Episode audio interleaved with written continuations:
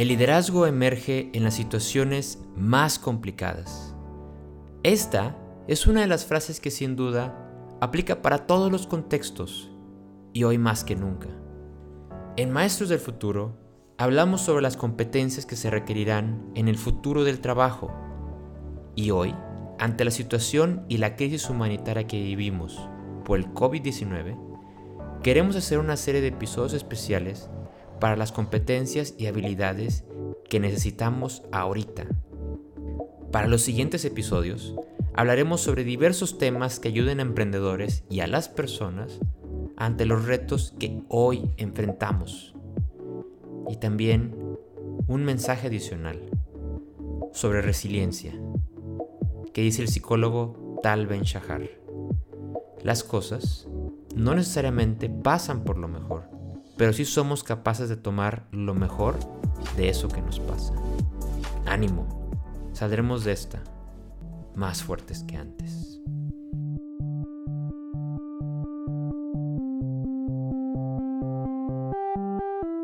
Las reglas sobre el trabajo se están borrando más y más rápido. Descubre aquí, en Maestros del Futuro, cómo puedes prepararte tú para ello.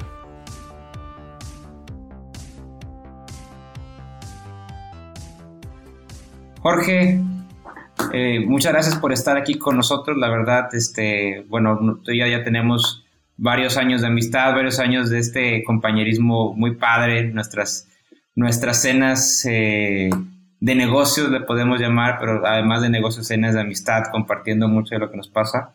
Y, la verdad, eh, estoy muy contento de que, de que podamos platicar el día de hoy un tema que sin duda en las últimas semanas y particularmente creo que en las próximas semanas y meses eh, va a ser muy importante en el tema de gestión empresarial, ¿no? Y, bueno, y antes de, antes de yo equivocarme presentándote, mejor me gustaría que me ayudaras presentándote tú. Solamente siempre les hago tres preguntas a nuestros invitados. En este caso es, dime, a ver, ¿quién eres? ¿Cómo te definirías? ¿Y en qué consiste tu trabajo? Claro, pues muchas gracias César por la invitación. Este, y así es, vienen semanas este, interesantes para la, la economía, empresarios, para familias. Este, y bueno, me, presento. Yo soy Jorge Casares Zambrano. Pues de profesión soy financiero, pero pues todavía he estado con emprendimientos pequeños este, de todos colores y sabores. Y mi empresa se llama Buox Wealth Management. Lo que hacemos es gestionar inversiones para individuos y empresas en, la bolsa de valores y también damos consultoría este, mucho a emprendedores y empresas familiares en la parte financiera. Vemos proyectos este, de inversión en nuevas plantas o nuevo equipo, vemos costeo, pricing, flujos, reportes, indicadores de todo tipo. Y lo hacemos porque vemos que muchos empresarios tienen toda la capacidad y con un poquito de, conocimiento financiero pudieran mejor, tomar mejores decisiones. Por eso incluso lanzamos un curso en línea para que empresarios se capaciten en el tema financiero. Y bueno, eso es en general lo que, lo que hacemos en Buox. Ah, padrísimo, padrísimo. Oye, y entrando al tema, cuéntanos, ¿cómo está la situación? Porque ¿cómo ves esto que, va a empezar a, que ya está, ya está afectando de lo que, lo que estamos viendo ahorita con el COVID y que creo que el efecto va a durar un poco más? Pues mira, siempre cuando vemos este, alguna crisis o oportunidad en el tema de inversiones o en la consultoría, siempre empezamos por entender el problema y digerirlo por partes. Entonces, a ver, ¿Qué está pasando con esta pandemia? Primero que nada, entender y sensibilizarnos de que es una crisis humanitaria y que la prioridad es salvar vidas. Entonces, si tienes un restaurante, un local, lo que sea, es muy difícil cerrar, pero hay que cerrar las puertas para salvar vidas. El que una persona se quede en casa va a ayudar mucho, pero bueno, se van a desatar otros problemas que son los problemas económicos. Viene un problema económico fuerte para todo el planeta, en específico en México nos va a pegar, porque en México tenemos mucha economía informal, gente que vive al día, que lo que gana hoy lo consume mañana y ya está. O sea, no, no tienen como un ahorro o un patrimonio que les permita sobrevivir sin trabajo. Entonces, cuando la pandemia nos exige cerrar locales, pues el elotero o el zapatero o el abacoches pues no va a tener trabajo y no va a tener cómo sobrevivir y cómo darle de comer a su familia. Eso es grave. La economía en general se va a detener porque imaginemos ahorita, hoy que estamos en marzo, a finales de marzo, plantas en México de General Motors, Ford, Nissan, están cerrando las plantas. Y eso significa que el, el de la autopartes no tiene trabajo, el transportista no tiene trabajo, te van a despedir gente, entonces no van a consumir y toda la economía está conectada. Entonces, aunque no, no, no nos veamos afectados hoy, poco a poco nos puede ir pegando a todos en lo personal y en nuestros negocios. Se viene una recesión económica, este, pero lo que platicamos hace unos días, vamos a salir adelante. Me preguntabas ahorita, este, ¿cómo le va a afectar a negocios? Pues las ventas pueden caer. Directamente, si es un restaurante, pues las ventas se van a cero. Eh, otros tipos de negocio, si le vendes a una empresa y la empresa tiene que hacer recortes, pues puede que te veas afectado un poco. No, no quiero parecer tan pesimista, simplemente es como planteando el escenario y ahora sí podemos platicar de qué podemos hacer para sobrellevar esto, ¿no? Claro. Efectivamente, hay, unos, eh, hay unas industrias que se van a ver más afectadas que otras. Otras, al, al contrario, van a, van a crecer por, por el tipo de, de servicios que dan, ¿no? El otro día pues, te puedo platicar, estaba, estaba, platicando con la gente de turismo de aquí de Nuevo León y me decían, pues, no, pues, está, está brutal, ¿no? O sea, nos va a pegar muy fuertemente.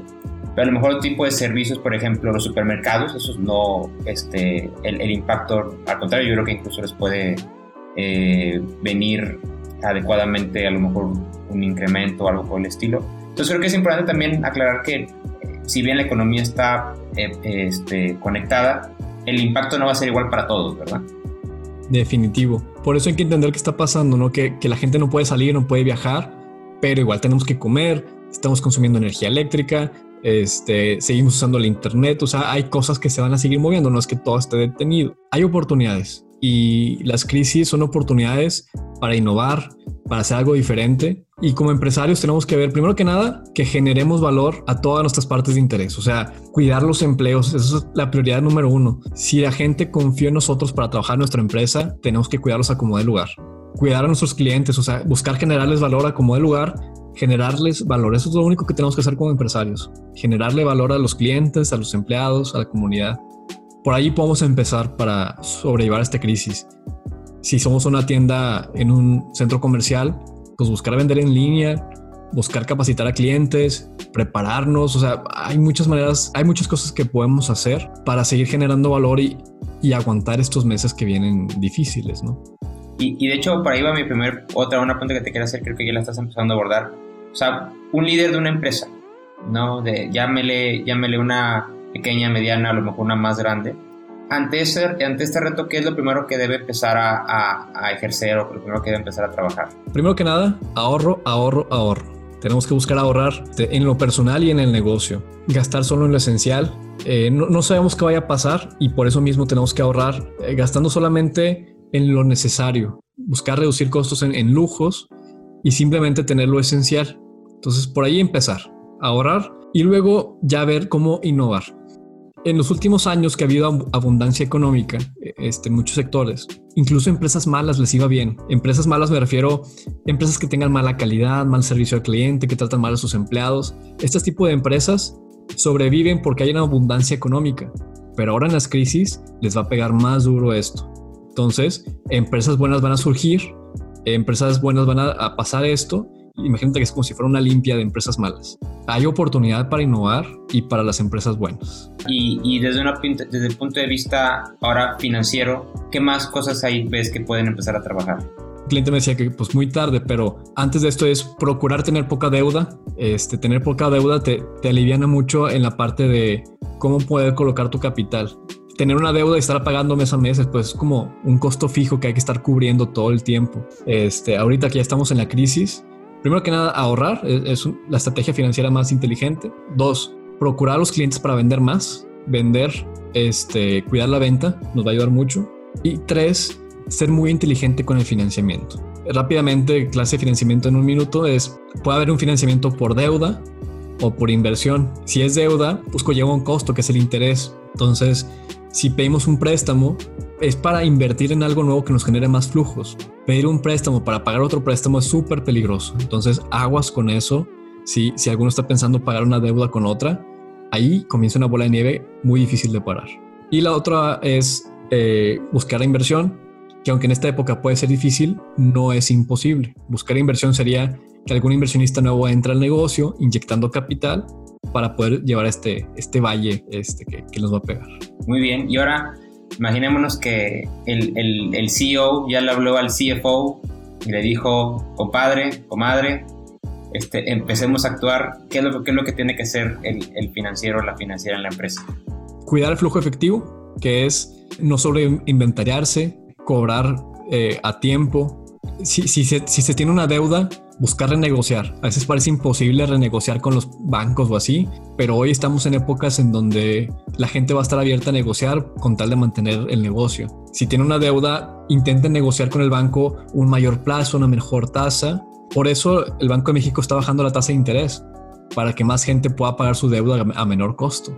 Todo esto sería como la primera recomendación para el financiero de la empresa o el director general, cuidar los flujos y otra vez, parecerá muy cursi esta visión, pero nos conviene a todos conservar los empleos. O sea, que la última opción sea recorte de personal, porque es muy duro para las familias, para el personal, incluso para la economía, que ese sea el último recurso que usemos. Ahorita un caso reciente que pasó la semana pasada fue el caso de Alsea, que pues bueno, decidió darle, digamos, una licencia, sino un mes de sueldo a sus, a sus empleados, y, creo que eran cuarenta y tantos mil empleados, 41 si no me equivoco digamos, y, es una alternativa, ¿no? Y, yo estaba platicando con, el otro día con, con, unas personas y decía, la verdad, desconocemos la situación en la empresa real como para saber qué los llevó a tomar una decisión de este calibre, ¿no?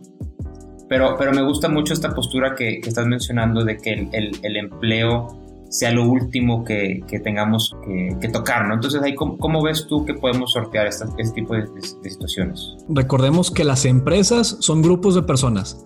Aunque veamos, y por decir empresas grandes, al gran FEMSA, Cemex, Apple, Microsoft, que son empresotas, no es un monstruo, son grupos de personas tomando decisiones. O sea, a final de cuentas, las empresas son personas y la calidad de la empresa se define con la calidad de sus personas. Y una empresa que trata así a su personal no me gusta. O sea, no, no me parece un trato justo porque, a ver, esa empresa tiene utilidades anuales de millones, cientos de millones de, pesos. O sea, si, a meseros que les paga centavos, les recorta un mes, la empresa se va a ahorrar a lo mejor medio millón de pesos, un millón de pesos. Para la empresa no va a hacer nada. Y, y para estas personas que recortó, es la comida del siguiente mes. Claro.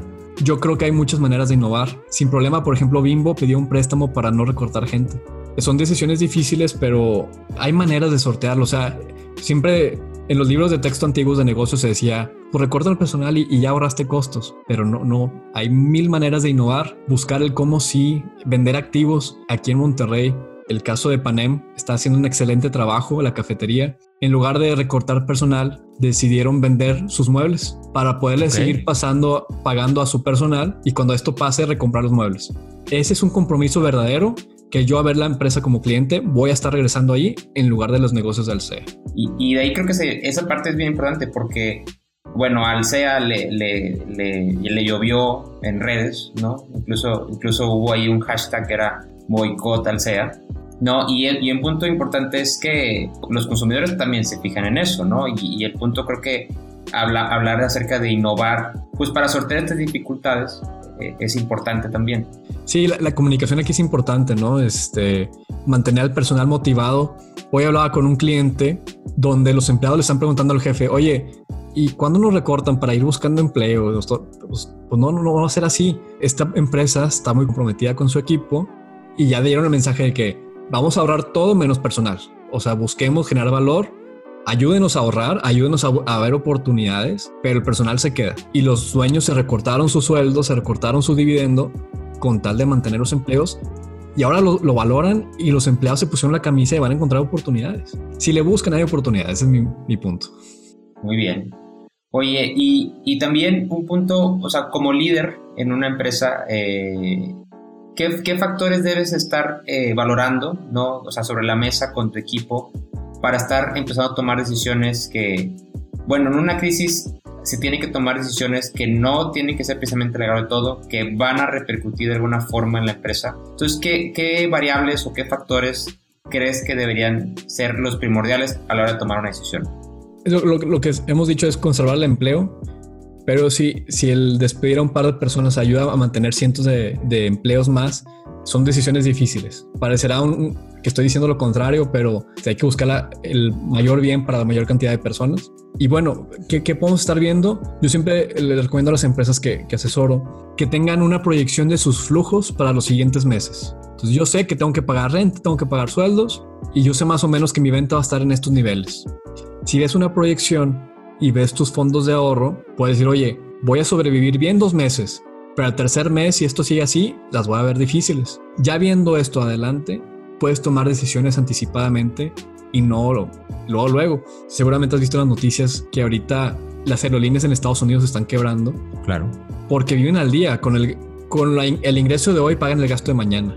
Este, pues eso es muy delicado porque cualquier caída te tumba. Yo recomiendo que emprendedores, empresas medianas, tengan su ahorro de un par de meses por si pasa esto, eh, no tengan que hacer recortes o, cambios drásticos en su negocio y puedan sobrevivir. Muy bien, y ahora metiéndonos como en esta segunda parte, ¿no? Ya, ya ponemos un poquito la perspectiva, ya hablamos de que no nos va a afectar igual a todos y sobre todo me gusta mucho esta postura de que, que la parte humana sea lo último que se tenga que mover, ¿no? O, la, o que la decisión más drástica sea la que menos afecte a la persona que, como bien lo dices, hay hay, el otro día estaba platicando con, con un grupo y dice, hay, hay, como tres tipos de, de, colaboradores y empleados, ¿no? Están los directivos, que están bien, ¿no? Que si incluso el día de mañana salen de la empresa van a estar bien. Están como los medios, ¿no? Que, que a lo mejor tienen capacidad de ahorrar, tienen, digamos, le, podríamos llamar incluso como pues, clase media, ¿no? Por, por, así decirlo. Y luego los que tú mencionas que están al, al, al día con día, ¿no? Que eso sí eh, sobre todo considerando que, por ejemplo, el mesero que vive de una pequeña contribución y las propinas y la gente no va a trabajar y luego no me pagan el otro, eh, pues puedes pegar durísimo en esa parte, ¿no?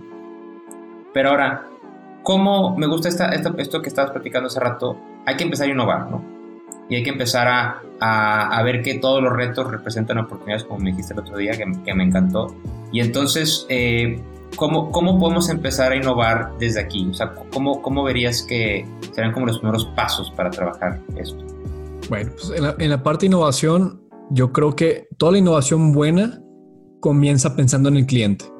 Entonces, una innovación de impacto es, vamos a ver las necesidades del cliente, vamos a entender qué requiere el cliente, qué busca y por ahí buscar una innovación. Veía el caso hace poquito de una joyería, que una joyería que le va muy bien, tiene 3, 4 sucursales en centros comerciales y ahorita por la contingencia sanitaria tiene que cerrar. Si el cliente todavía necesita esto o está buscando alternativas, por ejemplo, alguien que se vaya a casar, que necesite los anillos. Conozco algunos que se van a casar. varios.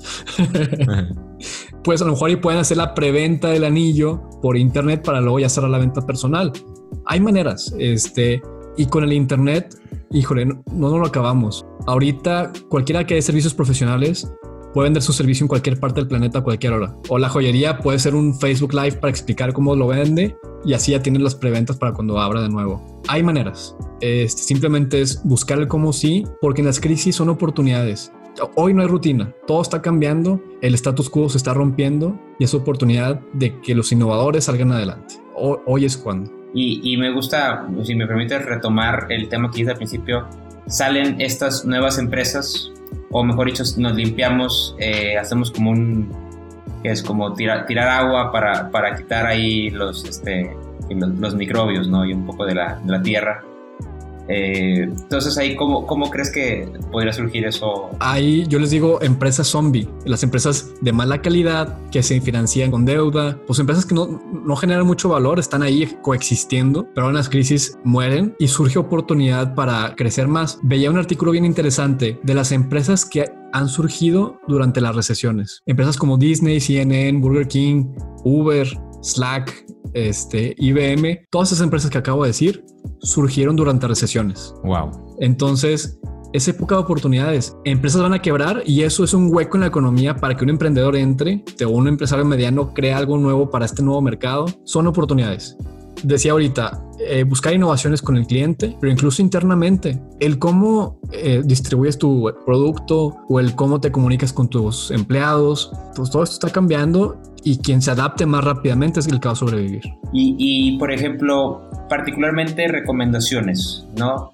Y me gustaría poner estas recomendaciones de un emprendedor, una pequeña empresa y una mediana empresa, ¿qué les dirías ahorita para, que, para las próximas semanas e incluso hasta los próximos meses? Emprendedor es agilidad.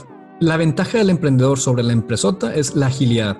De que si mañana cambias toda tu estrategia, mañana la haces y ya está. O sea, mañana ejecutas y mañana cambiaste todo sin problema. Pero que una empresa de 20 mil empleados cambie su estrategia es muy pesado, es como mover un elefante, pero el que un, emprendedor se mueva de punto A a punto B es como un ratón, puede dar la vuelta y ya está. El que el emprendedor use esa agilidad a su favor, hoy va a ser un mundo de oportunidad para el emprendedor. Esa agilidad está a su favor. Para la empresa mediana o pequeña, yo creo que su ventaja es el que ya tiene una base de clientes, ya tiene recursos, sin ser tan rígido como una empresota. Entonces, manejar eficientemente el personal, eh, pues tú sabes más del futuro del trabajo de home office. Pues una empresa mediana que lo sepa administrar va a seguir generándole valor a pesar de estar a distancia puede seguir en contacto con sus clientes, puede buscar el, cómo sí sobre una base de, ventas. Y por otro lado, la fortaleza de la empresa grande es pues, las finanzas. O sea, tener la capacidad de pedir deuda o de financiar sueldos aunque no tenga tantos ingresos, solamente lo tiene la empresa grande. Esa es la ventaja de ellos. Conservar el talento. Como lo decía ahorita, las empresas son personas y si logras mantener el buen talento y desarrollarlo, pues tu empresa va a ser más fuerte. Entonces la empresa grande que pueda retener el personal talentoso y desarrollarlo, es como va a sacarle ventaja a los demás. Muy bien. Y de lo que hemos estado platicando, noto como, como tres grandes eh, consejos tuyos y dime que a lo mejor si quieres ahondar en alguno más. Primero es este tema de preventas, que yo creo que es muy bueno, que para muchos, para muchos tipos de negocios que a lo mejor ahorita no lo están haciendo puede funcionar. Ahorita me, me llegó el día de ayer una campaña que está haciendo el Turismo Nuevo León, particularmente, que a través de su app Nuevo León Extraordinario dicen precios especiales, y nada más pasamos esto, a lo mejor el tour que te salía 10 pesos lo vas a poder precomprar en, en 5 pesos y lo vas a poder eh, eh, canjear en otro, en otro momento. Digitalizar, que es lo que estás mencionando, el Internet.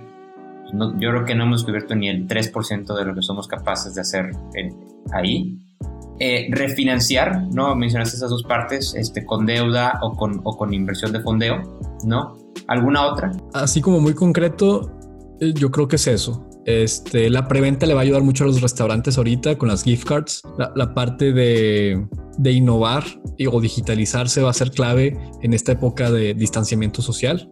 Y lo de refinanciarse es súper posible. O sea, no, no lo vean como imposible. Yo creo que eso resume tres estrategias concretas para sobrellevar estas crisis. Muy bien. ¿Y cómo crees que andamos eh, desde un punto de vista ya para, para ir cerrando? Desde, desde el punto de vista eh, actual, por, partamos de ahí en Nuevo León y, México, ¿cómo crees que andamos preparados eh, para sobrellevar lo que viene? Como país se viene un reto muy interesante, dependiendo cómo eh, se mueva la, famosa curva de la pandemia. Si esto sobrepasa la capacidad de los hospitales, va a ser un tema humanitario bien delicado, el que incluso gente que no esté enferma por coronavirus, que se enferme de otra cosa y que no pueda ir al hospital, va, a ser delicado. Eso me, preocupa. La parte económica, sí va a haber una recesión porque plantas enteras están parando, dejando sin empleo a muchas personas y eso va a alentar el consumo que mueve a otras empresas. Pero ya estamos muy bombardeados de noticias negativas sí va a estar feo, pero vamos a salir adelante como país, como empresarios, como familias. Esto va a pasar y vamos a salir adelante. Y esto va a estar en, los libros de historia del futuro. Este, va a ser una historia interesante que le contaremos a nuestros nietos y, contaremos cómo lo sobrellevamos. Va a estar bien. Si pudiéramos resumir, ¿cómo resumirías eh, lo que estamos pasando y los consejos que estás platicando y de esta plática en tres puntos? ¿Cómo, cómo los resumirías? Punto número uno, todo va a estar bien vamos a pasar una cruda de, noticieros bien pesada de, tanta información que nos está saturando. Entonces, en resumen, uno, todo va a estar bien. Dos, hay que echarle muchas ganas a, buscar el cómo sí, el cómo sí vender más, cómo sí generar valor, cómo sí ahorrar. Y tres, no nos olvidemos de que esto es una crisis humanitaria. O sea, hay que ayudar al prójimo y hay que cuidar más, la mayor cantidad de empleados que se pueda, porque somos una comunidad, todos dependemos de todos. No, padrísimo, Jorge. Yo te, te agradezco mucho tus conocimientos y, y tus consejos y sobre todo esta visión optimista que creo que es muy importante con, y voy a cerrar con lo último que estás diciendo. O sea, yo también creo que vamos a salir de esta, creo que vamos a salir más rápido que esta y creo que las eh, visiones a lo mejor fatalistas o catastróficas que se comparten nada más son eso. O sea, creo que nuestra capacidad humana eh, es mucho más grande que pandemias de esto que, que ojalá pasen lo más rápido posible. Sí. Pero yo te agradezco mucho la plática, tus consejos, tus conocimientos que sin duda nos acercan más al, entender el futuro del trabajo. No sé si quieres agregar algo más. Gracias por la invitación y, gracias por hacer este podcast que le va a ayudar a mucha gente. ¿eh? Este, creo que es muy útil esto. Muchas gracias por, por esto. Y también no sé si quieres compartirnos un poquito más de, de tus redes, de tu contacto, para que también los que nos están escuchando te contacten y, y, vean cómo, cómo pueden ustedes generar sinergias y colaboraciones muy interesantes. Claro que sí. Nuestra página de internet es buox.mx, que es B-U-H-O-X .mx. En Instagram estamos como Works Wealth Management. Ahí nos pueden encontrar y nos pueden contactar sin problemas. Pueden ver nuestros cursos y lo que necesiten de sinergias, tips, colaboraciones, ahí estamos al pendiente. Y si me permites, tienes un podcast buenísimo. Yo, yo soy fan de tu podcast, la verdad. Eh, les puedo decir que consejos muy prácticos, muy, muy al grano, muy al punto y muy bien ejemplificados. Yo ahí, la verdad, este, me nutro bastante en, en mis eh, pequeños conocimientos eh, financieros y, sin duda ayudan mucho en, la gestión empresarial, la verdad. El podcast también es Works Wealth en iTunes, Spotify y Google Play. Ahí estamos en todos lados.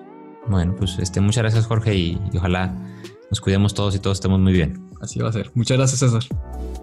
Maestros del Futuro es una producción de Simple Change, una empresa creativa dedicada a crear innovaciones, estrategias y experiencias educativas que impacten en el futuro y el desarrollo. Suscríbete a este podcast en Apple Podcasts, Spotify, Google Podcasts o en nuestra página internet www.maestrosdelfuturo.com. Síguenos en nuestras redes sociales. Nos puedes encontrar en Facebook, Instagram, LinkedIn y Twitter como Simple Change MX, donde publicamos más sobre el futuro del trabajo e innovaciones que impactan y lo están moldeando. El productor de este episodio es César Cosío. La edición y masterización del episodio corrió a cargo de Luis Rodríguez. Agradecemos a Jorge Cázares de Buox Well Management por habernos compartido sus conocimientos y acercarnos más a entender el futuro del trabajo. Síguelos en sus redes sociales y visítalos en su página internet. Puedes ver más de ellos en la descripción del episodio. Si estás motivado y motivada a impactar en tu futuro, ya sea con innovaciones o educación para el futuro, escríbenos a hola.simplechange.com.mx o visita nuestra página www.simplechange.info. Por último, recuerda que las ideas simples pueden producir grandes cambios. Esperemos que este episodio sea un detonador de ellas.